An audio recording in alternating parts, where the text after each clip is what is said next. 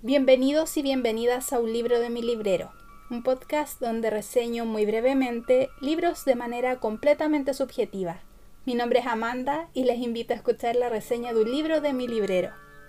En este episodio les presento la reseña de Otra vida por vivir, del autor sueco de origen griego Theodor Kalifatides. Espero pronunciar bien el nombre, es un poco difícil. Este autor nació en 1938 en Grecia y emigró a Suecia en 1964, donde se estableció rápidamente e incluso retomó sus estudios.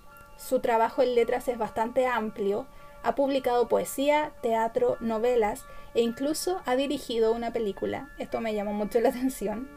Así que ha tenido una vida bastante fructífera en ese sentido, y menciono esto porque es uno de los puntos que toca el libro. La edición que leí de Galaxia Gutenberg tiene solamente 160 páginas, es un libro muy cortito. Esta novela es autobiográfica y de no ficción, y el autor nos cuenta su experiencia entre el escribir y llegar a la vejez, con una especie de jubilación de la mente. Califátides inicia el libro explicando cómo no podía escribir, que quizás ya había jubilado sin quererlo y nos comenta qué ocurre cuando un escritor deja de escribir cuando aún no quiere dejar de hacerlo. Es de esta manera como el autor nos va contando muy íntimamente su temor a no poder volver a escribir y cómo también teme morir como aquellas personas que cuando dejan de trabajar pareciera que su vida se acaba. Es por lo tanto un libro muy íntimo que habla de los temores de él ahora que ya está llegando a la vejez. Con esta premisa se inicia el libro que abordará temáticas distintas, donde no solo nos habla el escritor, sino el hombre, el inmigrante que se ha desprendido completamente de su tierra natal, hasta incluso olvidar cosas de esta, algo que él considera podría tener relación con su imposibilidad de escribir nos narra cómo la vida en el extranjero, a pesar de sentirse cómodo en su nueva tierra, lo ha vuelto un extraño, un extraño en el país que dejó y que al volver ha cambiado sin él, y un extraño en el país que reside desde hace décadas por siempre ser un extranjero.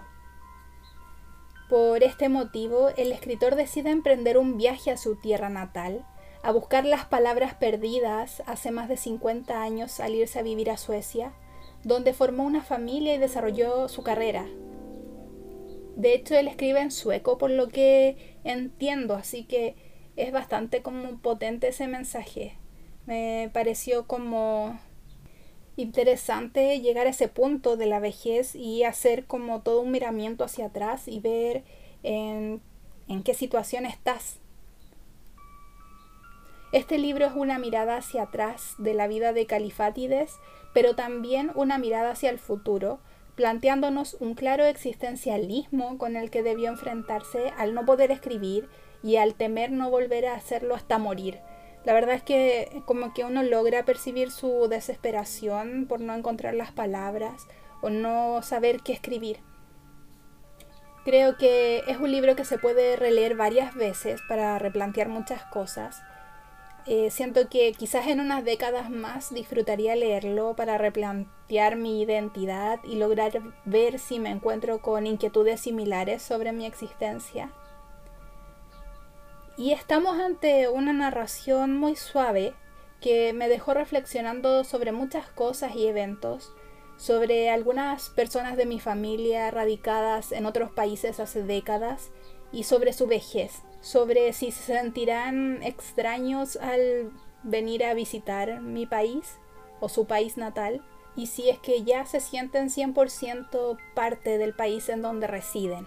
Es un libro que deja mucho pensando sobre eso. Así que si les gusta reflexionar y dejarse llevar por una narración agradable e íntima, este libro es para usted. les agradezco por haber escuchado esta reseña. Les recuerdo que nos encontramos en dos semanas para reseñarles un nuevo libro de mi librero. Hasta la próxima.